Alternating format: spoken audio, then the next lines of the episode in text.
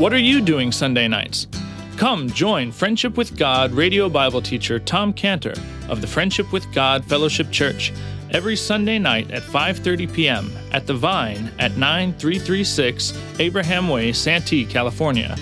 Watch and listen live around the world to Tom Cantor Sunday evening on youtube.com by searching for Friendship with God Fellowship or by going to our homepage at friendshipwithgod.org. That's friendshipwithgod.org.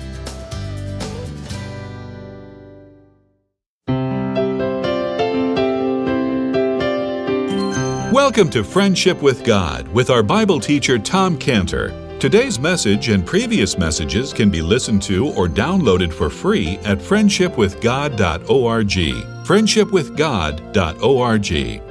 You can also obtain free resources from Tom Cantor and view our online bookstore at friendshipwithgod.org or call us at 800 247 3051. 800 247 3051. Tom Cantor also has a daily devotional verse that comes out each day by email and on Facebook. To receive this small daily devotional verse that Tom Cantor puts out, you can sign up at friendshipwithgod.org, friendshipwithgod.org, or find Tom Cantor on Facebook by searching for Tom Cantor and Friendship with God. Now, here is our Bible teacher, Tom Cantor.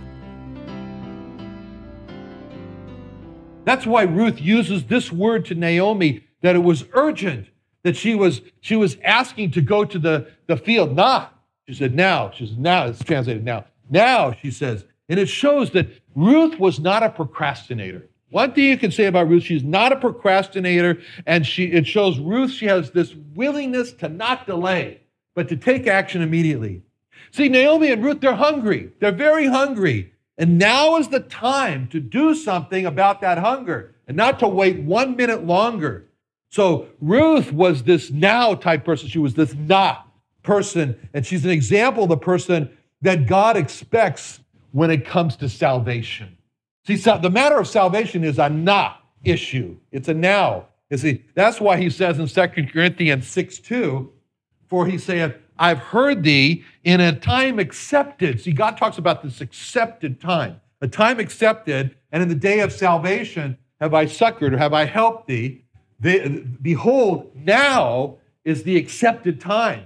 Behold, now is the day of salvation.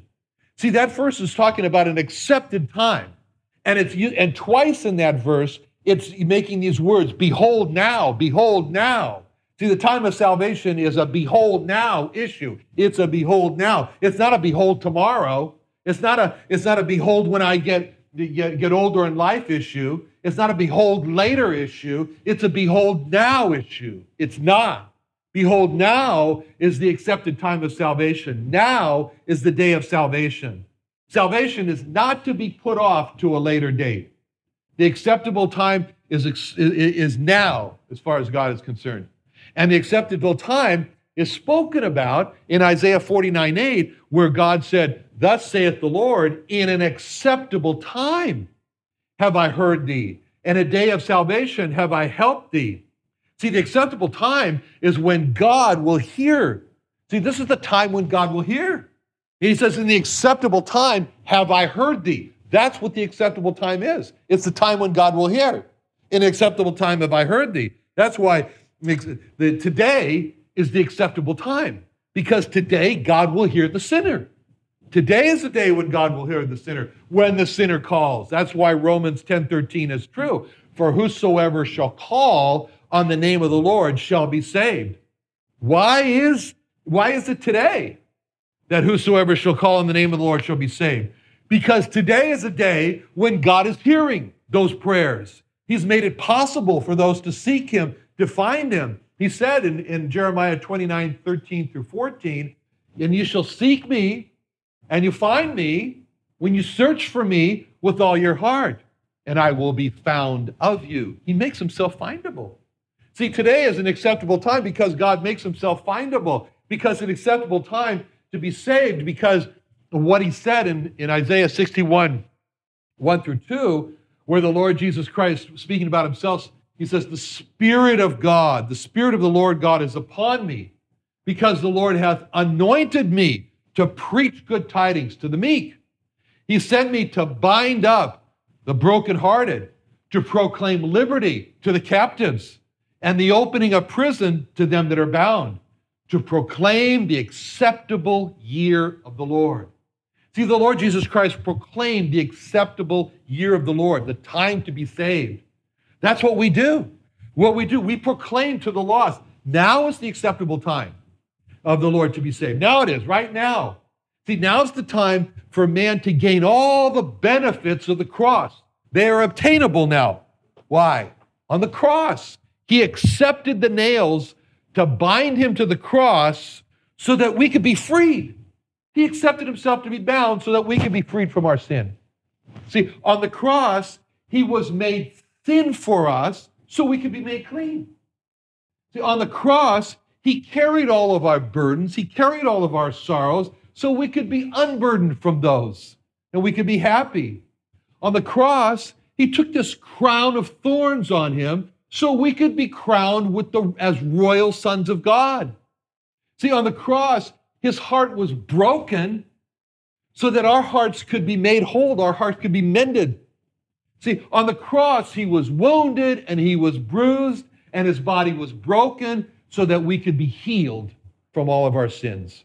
See, those are benefits. Those are the benefits of the cross, which is why Isaiah 61 1 2 says that he was sent to the meek, to the brokenhearted, to the captives, and to those who were bound. He wasn't sent, by contrast, to the proud and those who are not brokenhearted and those who don't see themselves as sinners imprisoned by their own sin and shame. He wasn't sent to them. But for those who know that they are a sinner, now is the time to gain all the benefits of the cross, of his cross. Now is the acceptable time because now is the time when God says, He'll hear. He will hear. But the acceptable time does not last forever. There will come a time when the acceptable time it's over. And every sinner who dies in his sin, that acceptable time has come to an end. And the end of that acceptable time of being heard by God is described for us by King Solomon in Proverbs 1 24 through 30, where he says, God says, Because I called and you refused, I stretched out my hand, no man regarded, but you said it not. All my counsel, you would none of my reproof. I also will laugh at your calamity. God says, I'll laugh at your calamity. I'll mock when your fear cometh. When your fear cometh as a desolation, and your destruction cometh as whirlwind, when distress and anguish come upon you, then, he says, shall they call upon me, but I won't answer. They shall seek me early, they shall not find me. For that they hated knowledge, did not choose the fear of the Lord, they would none of my counsel, they despised all my reproof. See, every sinner who dies in his sin, he calls out to God for help. He prays the sinner's prayer and he asks for the mercy and the salvation, but it's too late. The acceptable time is gone. And God has said that he will not hear. And so every sinner who dies in his sin, he seeks God. He tries to find God, but God says, I won't be found by him. I won't. See, that was the tragedy. That was the great tragedy over Jerusalem that the Lord Jesus Christ, when he came to Jerusalem and he looked on it, he cried. He wept loudly, it says, very loudly. People heard him as he was weeping in Luke 19, 40, 41 through 44, when it says, And when he was come near, he beheld the city. We're talking about Jerusalem. He beheld the city and wept over it, saying, If thou hadst known, even thou, at least in this thy day, the things which belong unto thy peace, but now they're hid from thine eyes. For the day shall come upon thee that thine enemies, enemies shall cast a trench about thee, compass thee about, keep thee on every side. They shall lay thee even to the ground, thy children within thee. They shall not leave thee in thee one stone upon another, because thou knewest not the time of thy visitation.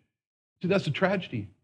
See, it was all a matter of them not knowing what he called thy day, what he called the things that belong to thy peace, what he called the time of thy visitation.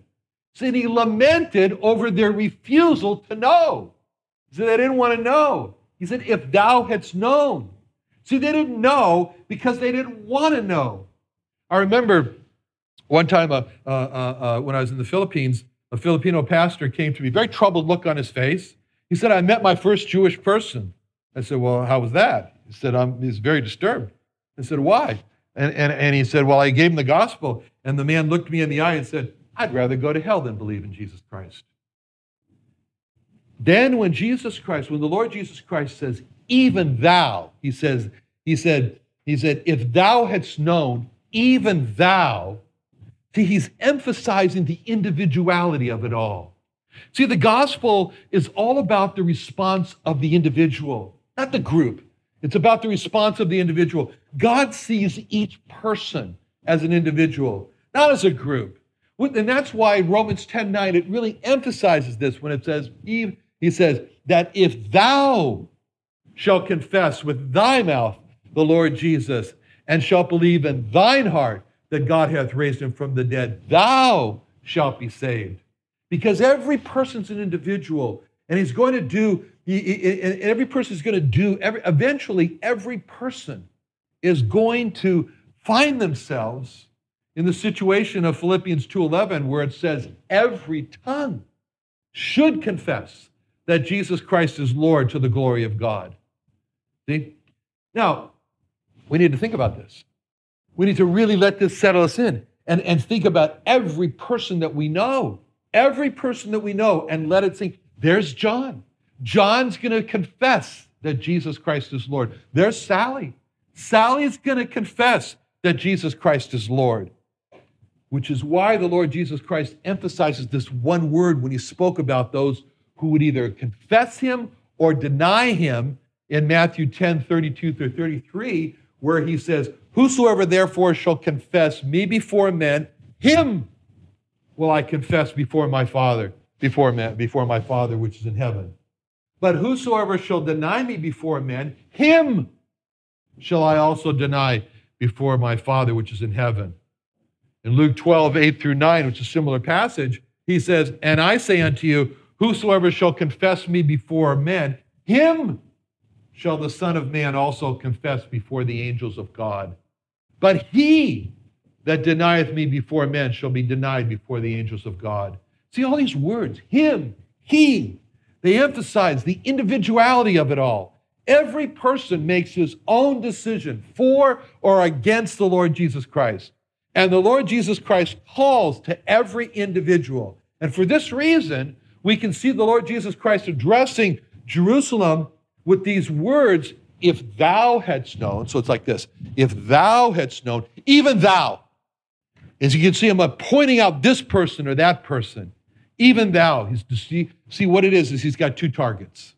The Lord Jesus Christ has two targets in his message. The first target, he's saying to the group known as the thou. If thou hadst known, to the group known as the city of Jerusalem, if thou hadst known, and then his second target is the individual within that group, the individual within the larger group. is even thou, even you, even you.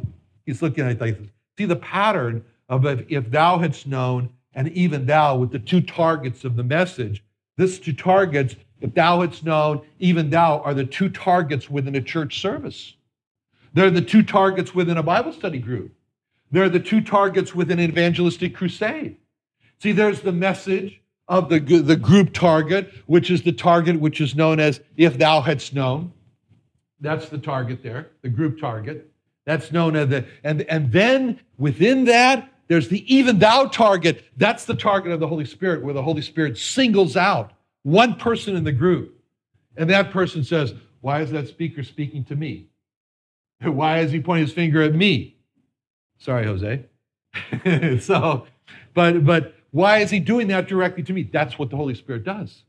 See, standing and weeping before Jerusalem, he's lamenting uh, what Jerusalem, as the capital of the Jewish people, did not know They didn't know. He cries out because they didn't know. They didn't know that their day when God's only rescue from their sin and God's only rescue from their judgment was standing right there in front of them in the person of the Lord Jesus Christ. They didn't know. They didn't want to know. And he wept because they didn't know. They didn't know when God was visiting them. And he wept because they refused to know the time when God visited them. He cried he cried because they didn't know what belonged to their peace. See, God devises this salvation plan to bring man peace with God. It's through the Lord Jesus Christ. And he funnels God from heaven, he funnels this peace plan, this God with his peace with God plan. He funnels it, the, this peace with God plan through the Lord Jesus Christ. He funnels it down first to the Jewish people. And God intended that the Jewish people would then carry it to the rest of the world, his peace plan through the Lord Jesus Christ. But because God funneled to the Jewish people his peace plan through the Lord Jesus Christ, it belonged to their peace. It belonged to their peace, but they rejected it. They rejected God's peace plan through the Lord Jesus Christ. And he cried because they refused to know God's peace plan through the Lord Jesus Christ, that it belonged to them first. And then he wept over the consequences of this refusal to know God's peace plan through the Lord Jesus Christ. And those consequences were God hiding it all from his, their eyes. It's like a judicial blindness. He wept over the Jewish people, and, and, and, he, and he didn't, because they didn't have Ruth's na spirit. They didn't have Ruth's now spirit. And this, let me now go to the field. By using that word, she was acting with the sense of immediate urgency. She said, Let me now, let me now go to the field. See, the, the reason the Lord Jesus Christ weeps over Jerusalem is because they didn't have that spirit, that not spirit of, of wanting to come to the Savior with the same individual urgency that Ruth had. She wanted to go to the field.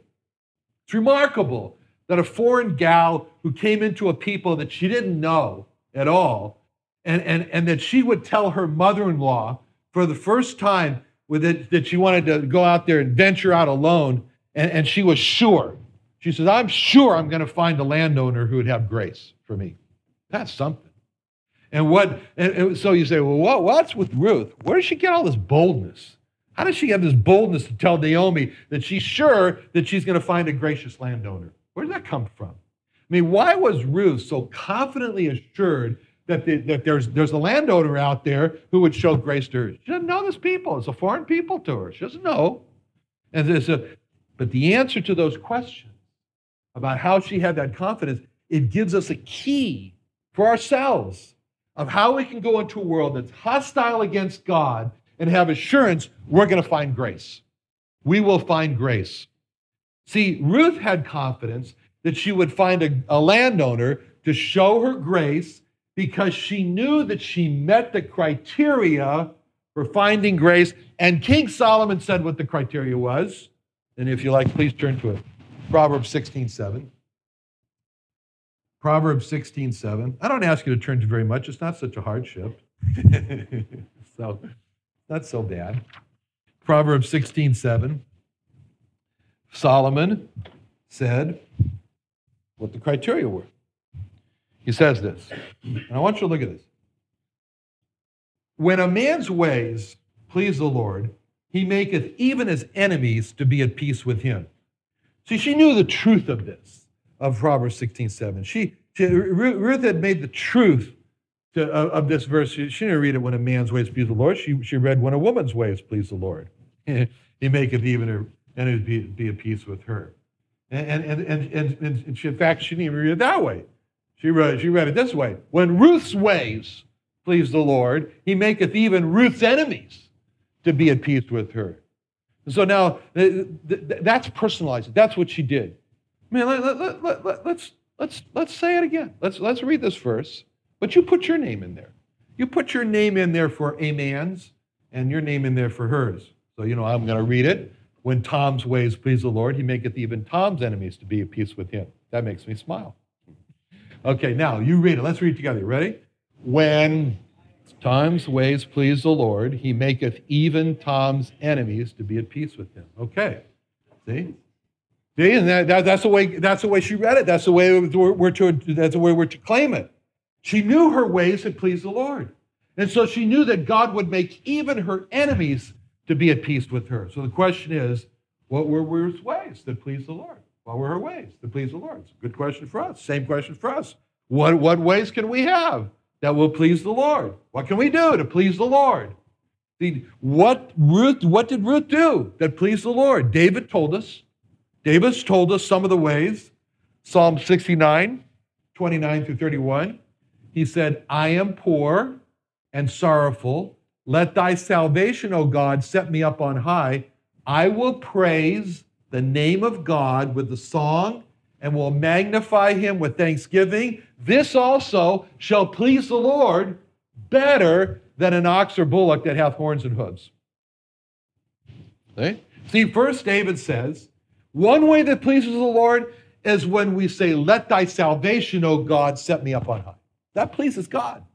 When a person trusts in God's salvation to lift him up out of his sin, out of the, that pleases God. That makes God happy. It makes him smile, rejoicing in heaven. God's salvation is Jehovah Jesus. So when a person trusts in Jehovah Jesus to save him from the sin, makes God happy, pleases God. Ruth had done that. Ruth trusted in God's salvation. She told Naomi that. She said she put her trust in God's salvation in Ruth 116 when she said, Thy God is my God. Thy God is my God. See, Ruth's ways were to trust Jehovah Jesus, save her from her sins, and for every need in her life. And that's the way. Second, David said, it pleases God when a, when a person praises the name of God, when a person magnifies God with thanksgiving.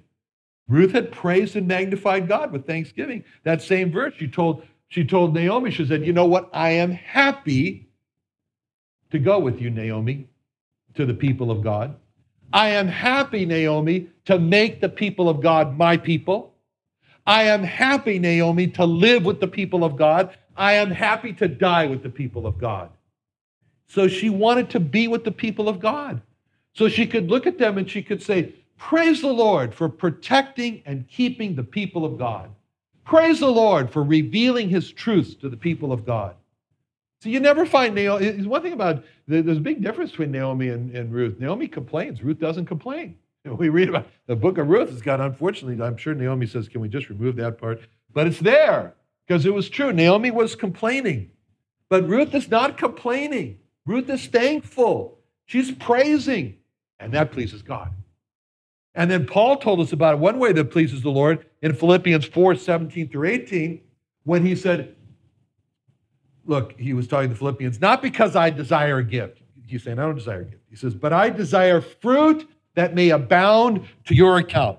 For I have all and abound. I am full, having received of Epaphroditus the things which were sent from you an odor of a sweet smell, a sacrifice acceptable, well pleasing to God.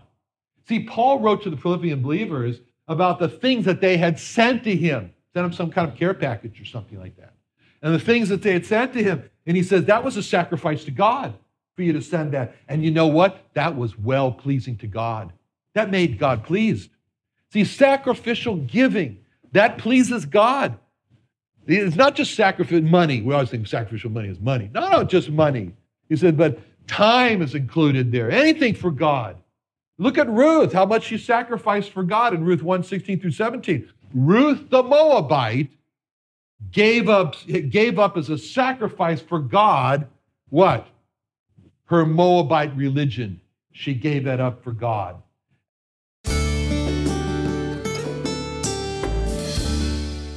Another wonderful day studying the Bible with our Bible teacher Tom Cantor here on Friendship with God. Don't forget that today's message and previous messages can be listened to and downloaded for free at friendshipwithgod.org. Friendshipwithgod.org. You can also go online to find free resources from Tom Cantor and our online bookstore at friendshipwithgod.org. You can also find Tom Cantor on Facebook, and you can also go to friendshipwithgod.org and sign up for his daily devotional. Tom Cantor is also the founder of Israel Restoration Ministries. You can visit that website at israelrestorationministries.org. You can write to Tom Cantor at P.O. Box 711330, P.O. Box 711330, Santee, California. Santee, California 92071. Or email Tom Cantor at tomcantor at friendshipwithgod.org. Tom Cantor at friendshipwithgod.org. Or for more information about Tom Cantor and Friendship with God and Israel Restoration Ministries, call us at 800 247 3051.